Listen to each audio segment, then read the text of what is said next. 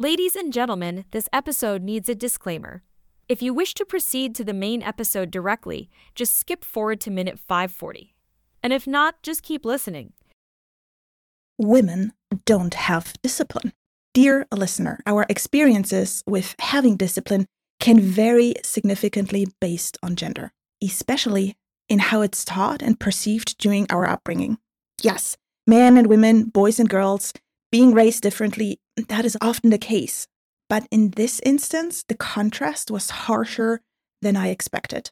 For many men, having discipline is portrayed as an optional tool for achieving success, a choice they can make to elevate themselves. However, the narrative surrounding discipline is often far more delicate for women. In numerous instances, being disciplined isn't merely a matter of choice for women. It becomes a fundamental tool for survival. Women find themselves navigating a complex terrain where discipline is enforced upon them, serving as a mechanism to constrain them, keep them small, and ensure compliance. Or, in other words, women have to be disciplined or they will be disciplined by someone else. I must admit that there have been moments of doubt where I questioned if I was the right person to undertake this endeavor.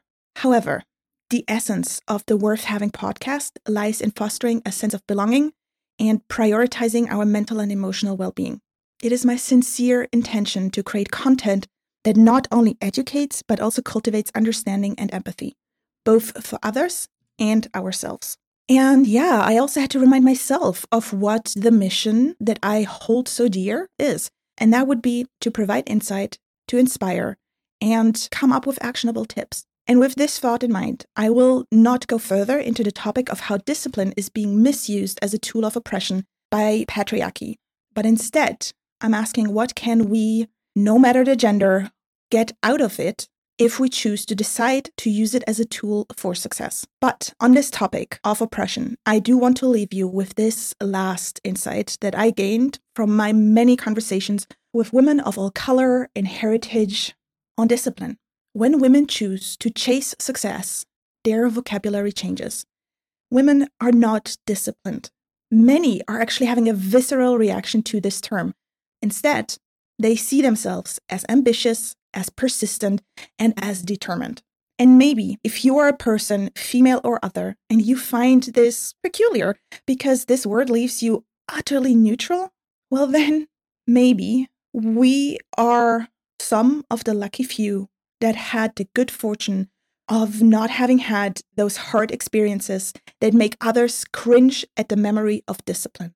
And this being said, in this episode, I will examine discipline as a tool for good, as I believe it was supposed to be. This means I will discuss discipline on three levels. Firstly, I plainly look at the layman's common understanding. How do we perceive, think, and feel about discipline? Secondly, compare to what psychology and behavioral science present us. And then, thirdly, dive into what we can use of all this theory in order to actually coach ourselves out of misery and into a mental and emotional state where we can see hope and get excited about getting things done. So, yes, this episode, my dear friend, is a part of Emotions Explored because it deals with dread. But we will not dwell on this emotion. It's a profound exploration into the essence of discipline, or for the techies amongst you listeners, let's decode discipline. It's about choosing the next better emotional alternative to dread so that we can progress and achieve. Discipline is about the doing, the action taking strategy, and that is my kind of jam. And the questions I hope to offer solutions to are what can be done differently? How can we nudge our brains to focus on the goodness that awaits us rather than the dread that we feel right now. So, my dear friend, my dear wisdom aficionado, this is the perfect moment to grab your favorite beverage, find a cozy spot, set your monocle straight, light your pipe, and let's play Sherlock Holmes together. Let the inspection and the decoding begin. Welcome to a special episode of Emotions Explored. Let's talk about discipline, getting away from dread, and nudging our brain to find easier paths to success.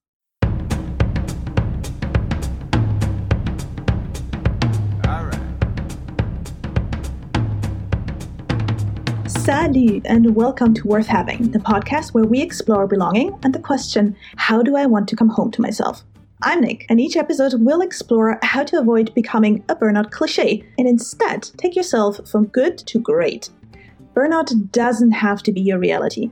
By connecting emotional intelligence with positive psychology, we can uncover untapped potential, create better opportunities, and answer the tough question what's truly worth having in life? Join me, and together we're going to figure out how to take back work life control. Because as a designer, I craft strategies for regenerative leadership, and I simplify the conversation around self leadership and self efficacy. Because to belong means no one has to do this alone. And with that said, you're always welcome here because you do belong. Thanks for joining me on this adventure. Let's get started.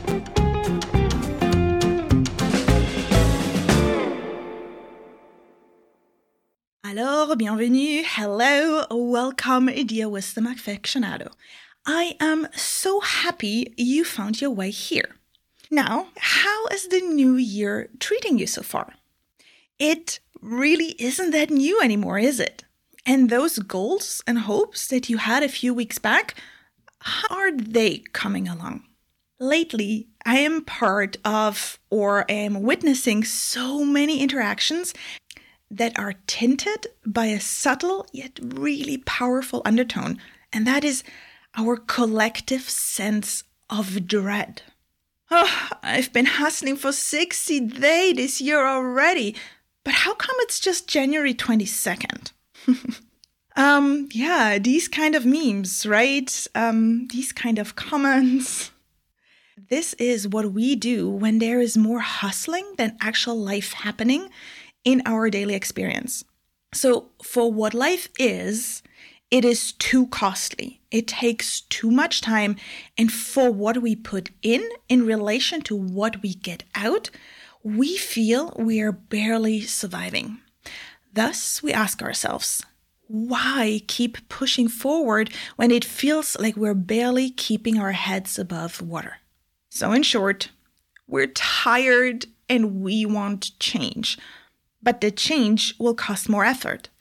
Effort that doesn't feel good because it is about doing things we have not done before. So then we go back to what we were taught about success. Success is the fruit of discipline. Fantastic idea. Let's apply discipline. But wait, wait. Uh, that too kind of feels yucky. Uh, catch 22? The thing that is supposed to save us from dread is something that we dread. Isn't that ironic? But this is actually where my heart breaks. Hustling is about doing too many things we do not like. We can imagine a life that is different, but we do not see a path to realize this better future, or we do not believe that we personally can walk that path. So we didn't fail to achieve, we failed to start. And come on, that can't be it. This is me, and this is the Worth Having podcast. And both of us shall be damned if we can't find a way for us all together to start this journey. By now, I studied psychology long enough to know that we have a relationship with our future. And the tone of that relationship colors our perception of the present. When our relationship with the future turns sour, the quality of our present life takes a deep, deep nosedive because we're lacking vision for why all this effort is worth enduring. And so instead, we become obsessed with the present too much. We feel trapped in a cycle of overwork, overworry, unfulfillment, mental fatigue, and physical weariness. Because where there is no hope, there is no progress. And where there is no progress, there is no change. So, what is dread? How about this? Dread that feeling of wanting to bash your head against the wall or any other violent, self harming fantasy you can come up with just to not do what you're supposed to do. That would be my personal definition. But yeah, I guess that is a bit blunt, right? Typically me. So, to be a bit more nuanced and sophisticated about it, I turn to two sources. First up, our all friend ChatGPT. And that is Chat's take on it. Dread is that gut wrenching fear, the kind that weighs heavy on our chest. It's the anticipation of something bad looming ahead, filling you with unease and a desperate urge to dodge it at all costs. It is more than just worry, it's a deep seated discomfort that keeps you up at night, eating up your peace of mind. And then source number two Next, I consulted my dear, dear friend Brené Brown and her insights from her book Atlas of the Heart. Dread often creeps in when we are facing likely negative events. As the dreaded moment approaches, it only seems to amplify. We rush to get it over with, even if tackling it sooner means enduring more discomfort. Ha! Does that sound familiar? It's a bit funky, right? So, what is dread? Is dread avoidance or is dread running into misery? Is it both? Both definitions shed a light on why discipline and dread often go hand in hand, because they are both about the future, about envisioning what's to come. And whilst our long term goals might shine bright, the path to get there can feel daunting. Each day becomes a battle against dread. As we grapple with the short term discomfort for that elusive prize at the end of the road. So, yes, it is a frustrating catch 22. In German, we say Teufelskreis, which means it's the devil's circle where the snake bites its own tail. If you will, with dread, we're stuck in a loop of knowing too much, or at least we think. We are definitely convinced that we've got the playbook and see the future play out exactly and in detail. So we are hallucinating horrible outcomes or horrible moments of misery, which only fuel our dread and it keeps us from taking the first step. But what if there was another way? So let's unravel the essence of discipline. My dear wisdom aficionados, I really, really like this term lately. It sounds so sophisticated and I don't know, it sounds like coffee tastes really, really good. so, what exactly does it mean to have discipline? What follows are seven different aspects that I filtered from conversations with people on the topic. And then I pair them with the equivalent from psychology and behavioral science. So, check this out. First, society tells us discipline is a gold star activity. It is sold to us as a virtuous tool that earns us applause on the path to success because having discipline is the art of practicing control. So, those who master discipline have the capacity to set aside short term ease and pleasure for the promise of a better tomorrow with results that stand the test of time. And from a behavioral standpoint, what we see disciplined people do is they self regulate their feelings with their thinking. It's willpower. And oh, we all know how hard that can be. So, yes, glory and gold stars to those that are stronger than their own weaknesses and vices. Number two, society tells us discipline is always a journey. Thus, you need to have persistence and patience and trust and belief. Oh, yeah, and a plan. Don't you forget your well thought through and even better executed plan. And here is the psychology, science, and common wisdom part. Anchored in the present, it's about facing the future head on and desiring positive change. Discipline is not just a verb, it's a noun. Having discipline is a discipline in itself. In business terms, having discipline is vision casting and project management in one. You have to A, draft a goal, and then B, draft a plan on how to realize it based on the resources that you have or which you have to acquire first. Having discipline is very much a mental left brain hemisphere exercise. It's that well thought out plan. And as every good project manager will tell you, your plan better be objective, explicit, structured, and razor focused.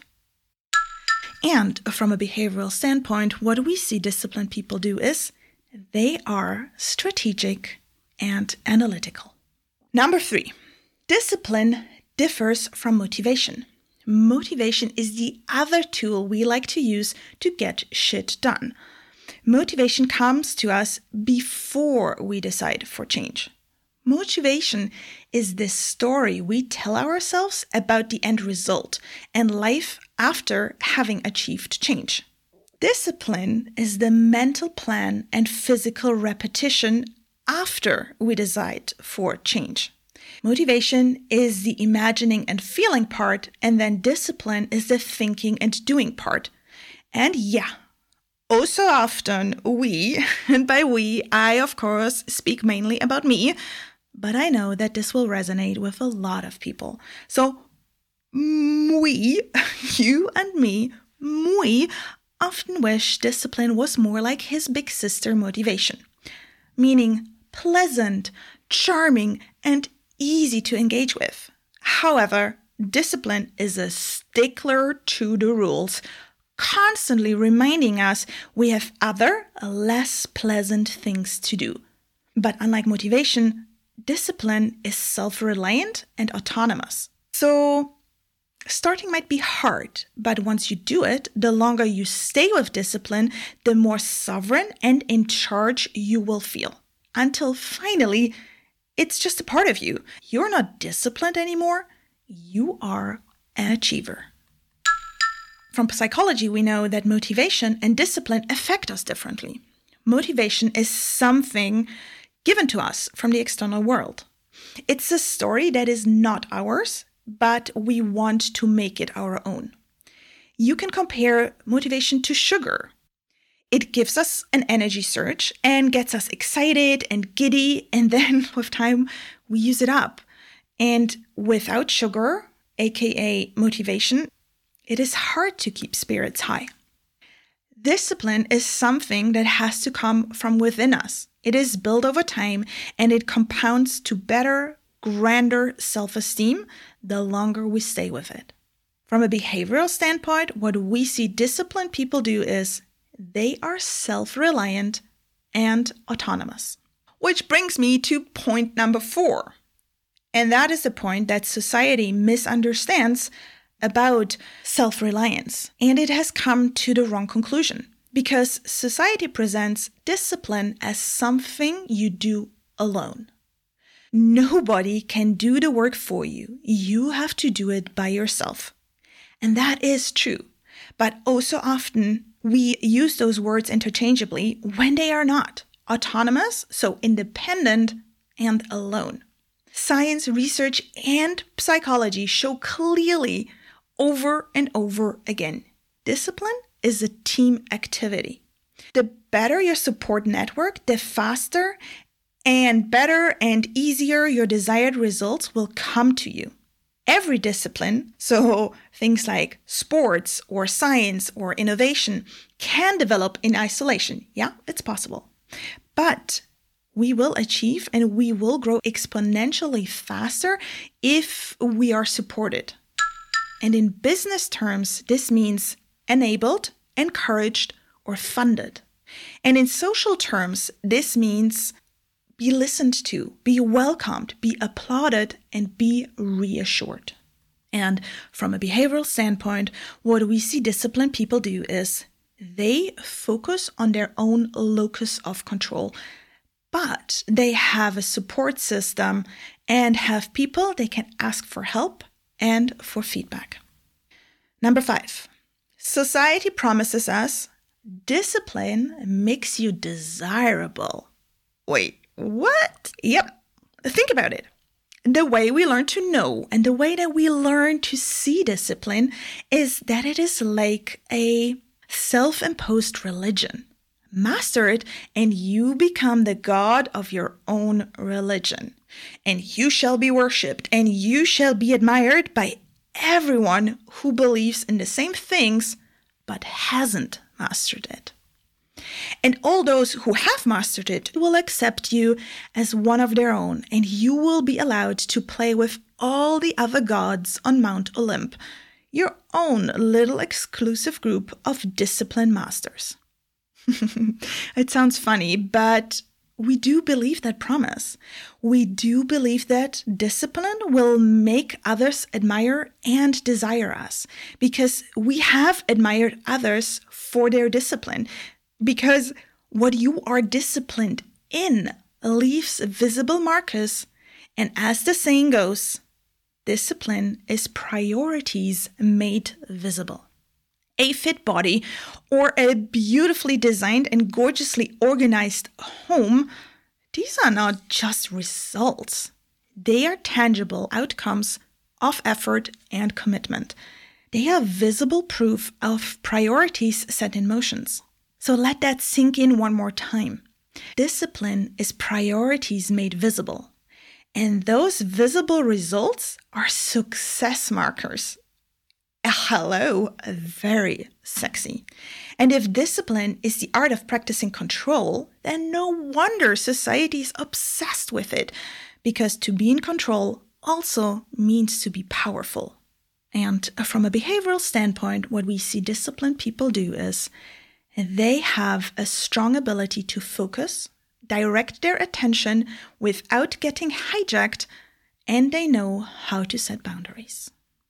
Number six, society likes to point their finger at how disciplined people do not make excuses. So, why do we point fingers? This is all about those pesky insecurities we all carry. You know, those sneaky thoughts that make us doubt ourselves. Pay attention to how they disguise themselves as general worries about external factors. Okay, that sounds cryptic, but making excuses on how something could not be done because something else had not been done before is pushing one's own responsibility or the lack of thereof onto someone else's lack of responsibility. And that is so easy to spot in others and so hard to point out in ourselves. Oh, I couldn't clean up the table and put the dirty dishes away because my brother didn't empty the clean dishes from the dishwasher before. That is just one example from my household with my kids. In that situation, I will think it's childish, which it is because they're children. But for them, it's a legitimate reason. And as adults, we're not immune to arguing exactly the same way. The tough part is to recognize when we're at it. And that is particularly hard because in our mind, it's legitimately about the external world, something outside our locus of control. And so it's impossible for us to follow through. So, psychology explains us that when we are internally unsure about what or how to do things, or if we have insecurities and are doubting whether we are the person to do the job, we then eagerly assume that our very personal worry is a general flaw in the societal system. It's a protection mechanism of the brain that does not want the body to feel all these exhausting emotions. So, coming back to disciplined people, from a behavioral standpoint, what we see disciplined people do is they are not only responsible and reliable to get done what needs to be done, but they are also proactive in picking up tasks that are not immediately theirs to do. So they clear the path from any and all obstacles that could make them stumble before they run the track. Finally, friends, number seven society loves disciplined people because they are cool. Actually, they're double cool. Firstly, because all the other six points that I just mentioned. And then secondly, people who embody discipline, it's their attitude towards tasks that stands out. They are calm, there is no mind drama, there is no fear, and there are no what ifs. Those people are simply cool, calm, and collected. And remaining cool in relationship with others means realizing that we can be and we can interact without projecting or taking on other people's attitudes, struggles, or moods as our own. Other people are other people and nothing that I need to internalize. Science, research, and psychology show clearly disciplined people are cool with themselves. And this means not judging their struggles as a reflection of their own worth. People who are at peace with themselves achieve flow more easily and more often. They understand they are not defined by their struggles or achievements, and who they are extends beyond what they do. Now, you can't tell me that this is not badass. Now, this is already an extensive list, right? And we could stop here. I could call this Here are the seven attributes of highly disciplined people. Bam, Golden Globe for me, whatever the equivalent is for podcasters. But no, all jokes aside, most clickbaity articles stop here. But is this enough to help you become more disciplined? It's not enough for me. I have grander ambitions. The what is worth nothing at all if you do not have the how. It's easy to point out what to do, but then try to freaking go and do it. That's a whole different playbook. And I am greedy. I want that deeper knowledge. I want better insight and I want those cooler moves so I can be more smooth. And since you are still listening, I know you do too. So, are you ready and disciplined to listen to the end? Or will you give up halfway? The choice is yours. But I will continue. So, you know that saying, give a man a fish and he'll eat for a day, teach a man to fish and he'll never go hungry. Self management will get you through the task at hand. Each day you give yourself a fish so you get through the day. Self management is about understanding your behavior when we can't stay in discipline. In design and engineering, this is called the calculated breaking point. Where and when does the system break? And when it does, do we have an emergency protocol to keep on going until it can be fixed? So, here are some fish of the day questions that help you get through your disciplined day. Ask yourself how and where can I break my projects or even single tasks within the project into even smaller steps to make them more manageable? How can I cultivate a support system, a network of people that can help me navigate the challenges I keep facing over and over again? How can I practice positive reinforcement? And do I have a favorite way of intentionally celebrating small wins? Do I use the stress reduction techniques I already know? Or do I need to find some new ones because clearly I'm not sticking to the ones that I have right now? Do I have a health professional at hand that I can go to or book an appointment with when things get rough and tough? Self management is about having an emergency protocol when we do not achieve the things we set out to do. But who, seriously, who likes doing that? Who likes taking out the magnifying glass and have a close look at how you're failing, when you're failing, and then go into emergency mode? It is hard, it is exhausting, and it is just about coping. And that is not sustainable in the long run. This is why we feel dread. Many people think that when we are in coping mode, you're already completely stressed out and about to break it down. Coping, however, is nuanced and starts way earlier than you think. Let me put it this way if you're giving the answer, I'm fine. Life is okay. When you are asked, Hey, how are you? Then, my friend, you're already coping. Because everyone wants more than that. No one is aiming for living a second best life. No one would say, Yeah, my life is great. I manage. There is a reason why happy, content, and satisfied people say, I'm leading a good life. You have to lead. Et voilà, c'est parfait.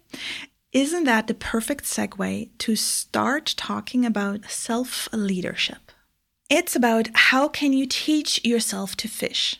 And in a realm of discipline and dread, this means to have a vision beyond the current project or phase you're in and to design for long term, which means exceeding beyond necessity and feel that you are thriving. Do you have that?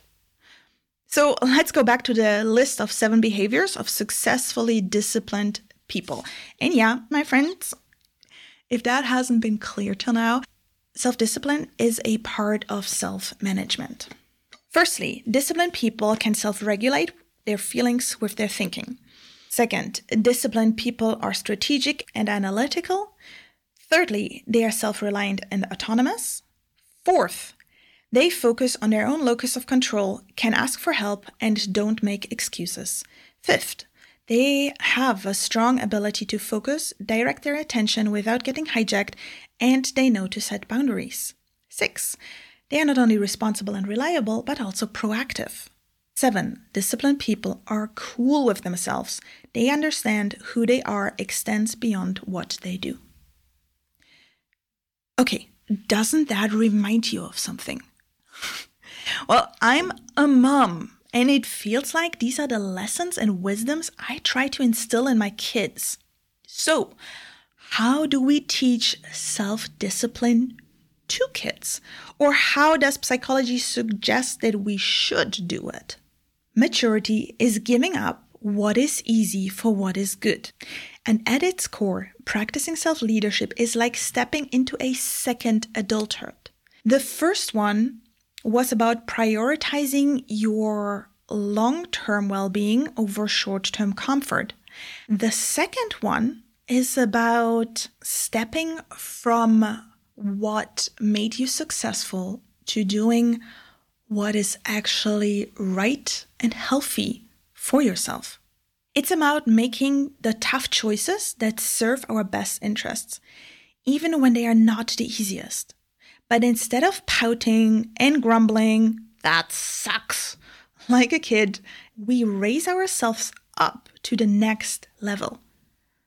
As kids become adults, they stop fighting others, they stop fighting their parents, and they start fighting their own inner demons.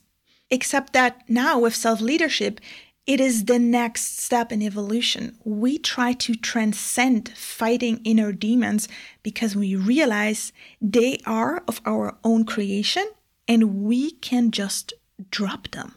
So we stop fighting against, but we start building for the skills we need. We teach our kids to be persistent, patient, and how to practice restraint because they are the building blocks of our emotional resilience. And now, once more, we've got to find ways to make these values emotionally appealing again. So, where is the real power in all of this? It's in recognizing that we have control over our thoughts and actions.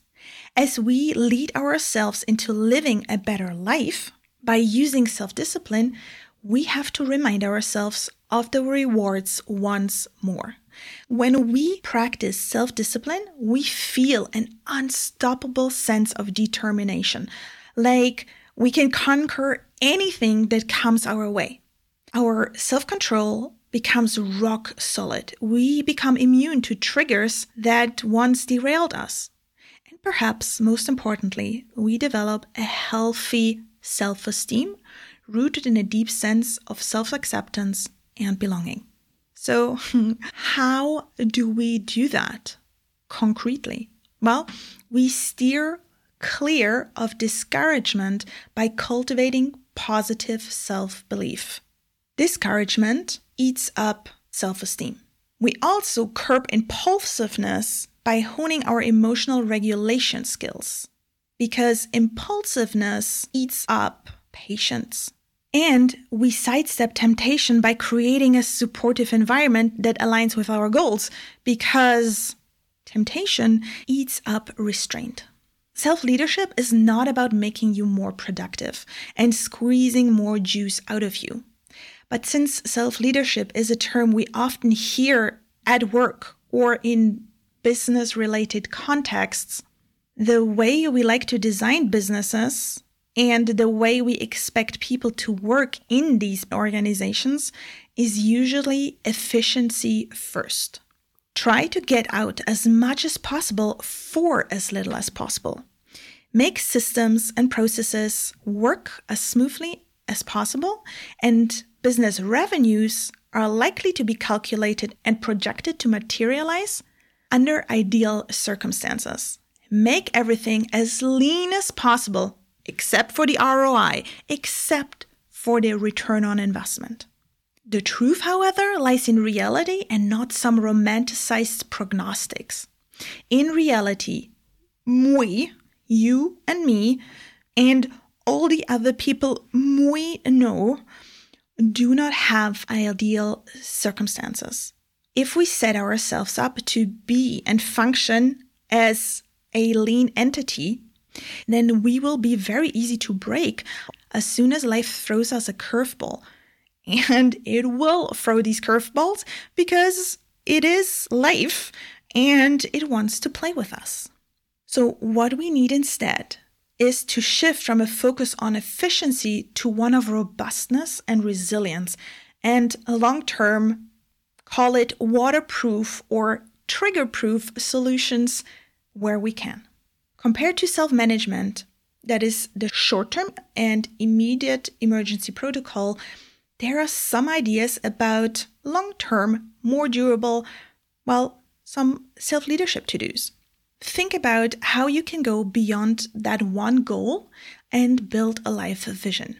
And that might include seeking out help, professional help that is not focusing on fixing what is broken, but is focusing on growing what is already going well. Make what is good actually great so that you can feel abundantly enough. Do you know what wholeness is? Especially future self wholeness. If not, you should really look it up. Then there is emotional awareness or emotional literacy and using that intelligence? Do you actually know what you are feeling? Can you name it? And can you tell what this emotion serves you? If not, practice it.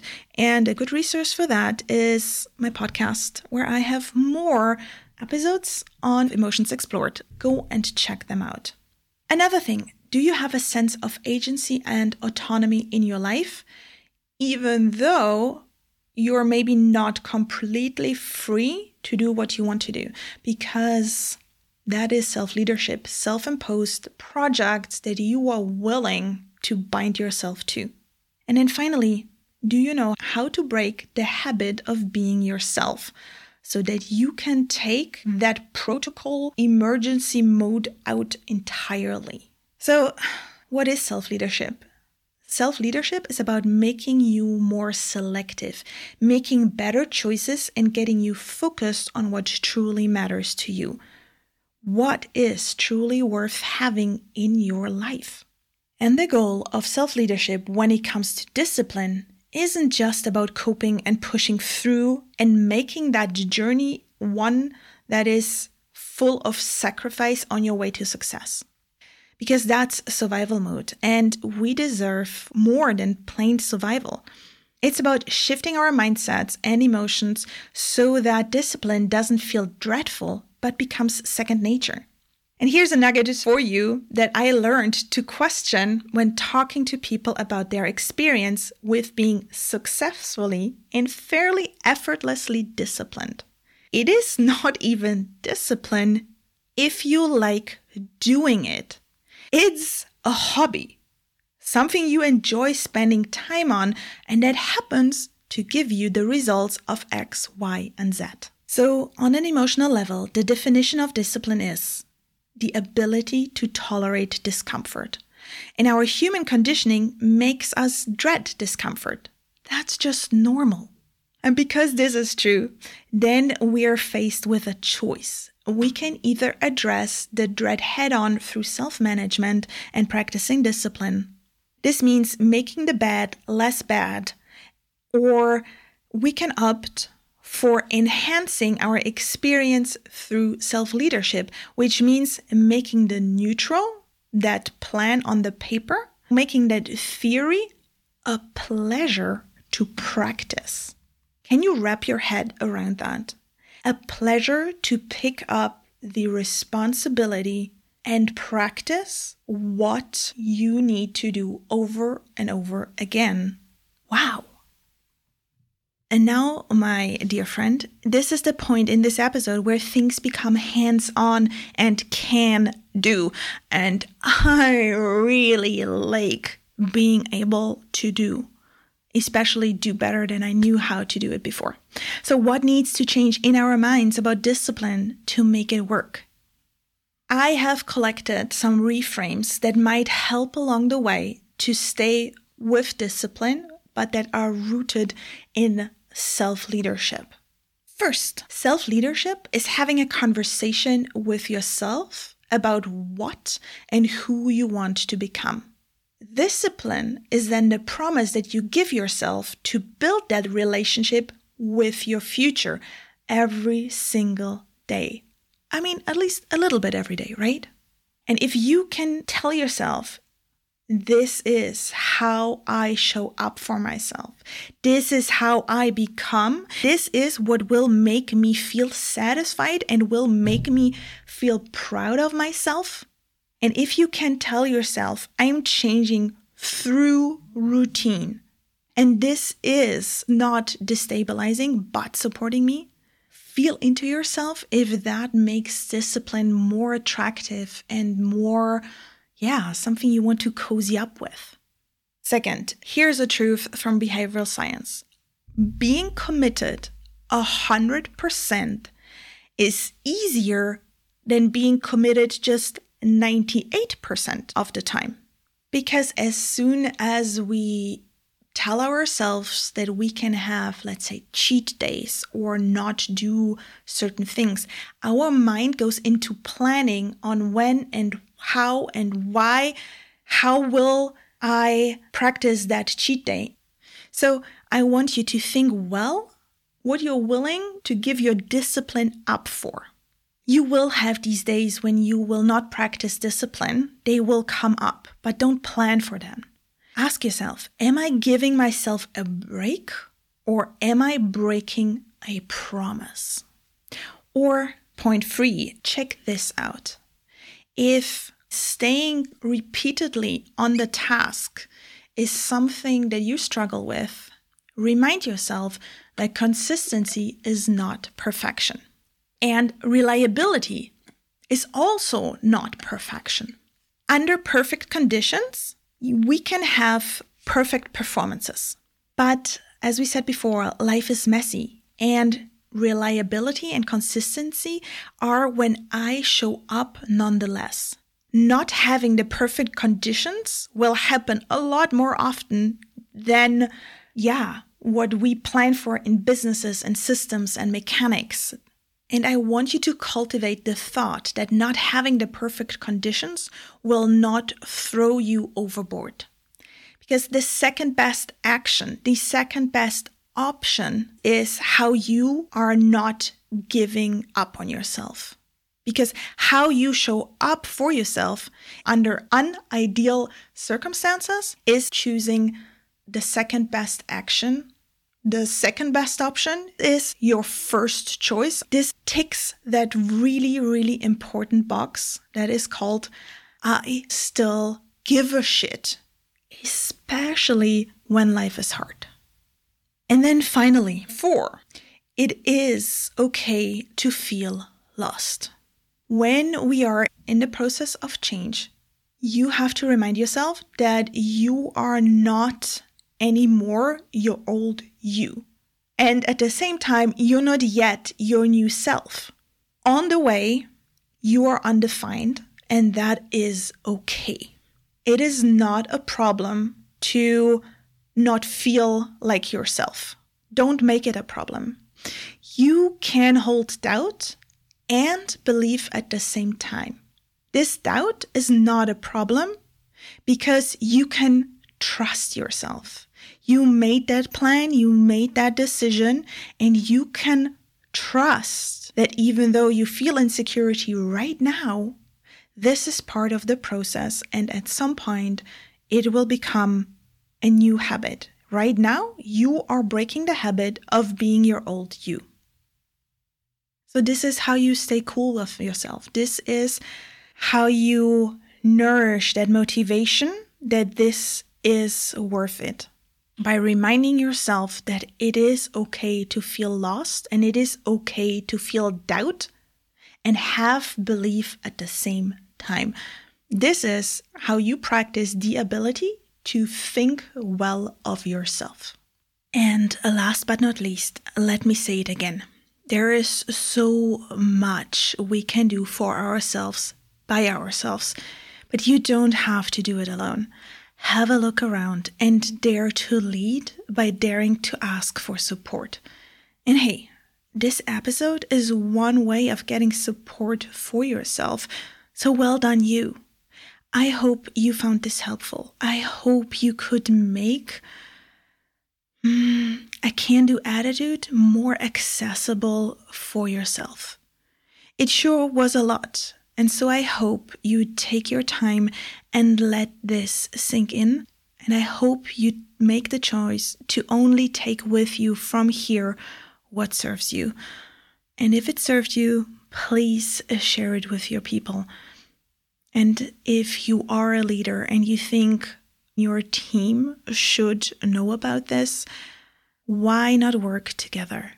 Let me come in and design a workshop around this topic, around hope and self confidence and being in self leadership and using discipline in a reframed, reminded way so that people can take empowered action through empowered thought choices and through feeling that they were given something that truly helps them show up better and live life better, not just at work, but also off work. À bientôt et au revoir. Until next time, this is Nick. Wait, wait, wait, before you leave. Are you looking for a fresh approach to well being and resilience? Then let's partner up. I'm here to help individuals and companies rethink and finally implement well being practices that equip people with the tools they need to facilitate their own joie de vivre and prevent burnout. The goal is to enhance individual potential and life satisfaction so that we can come together as better teams, families, or communities and create powerful positive impact. Reach out now and let's discuss our collaboration because belonging is always worth having.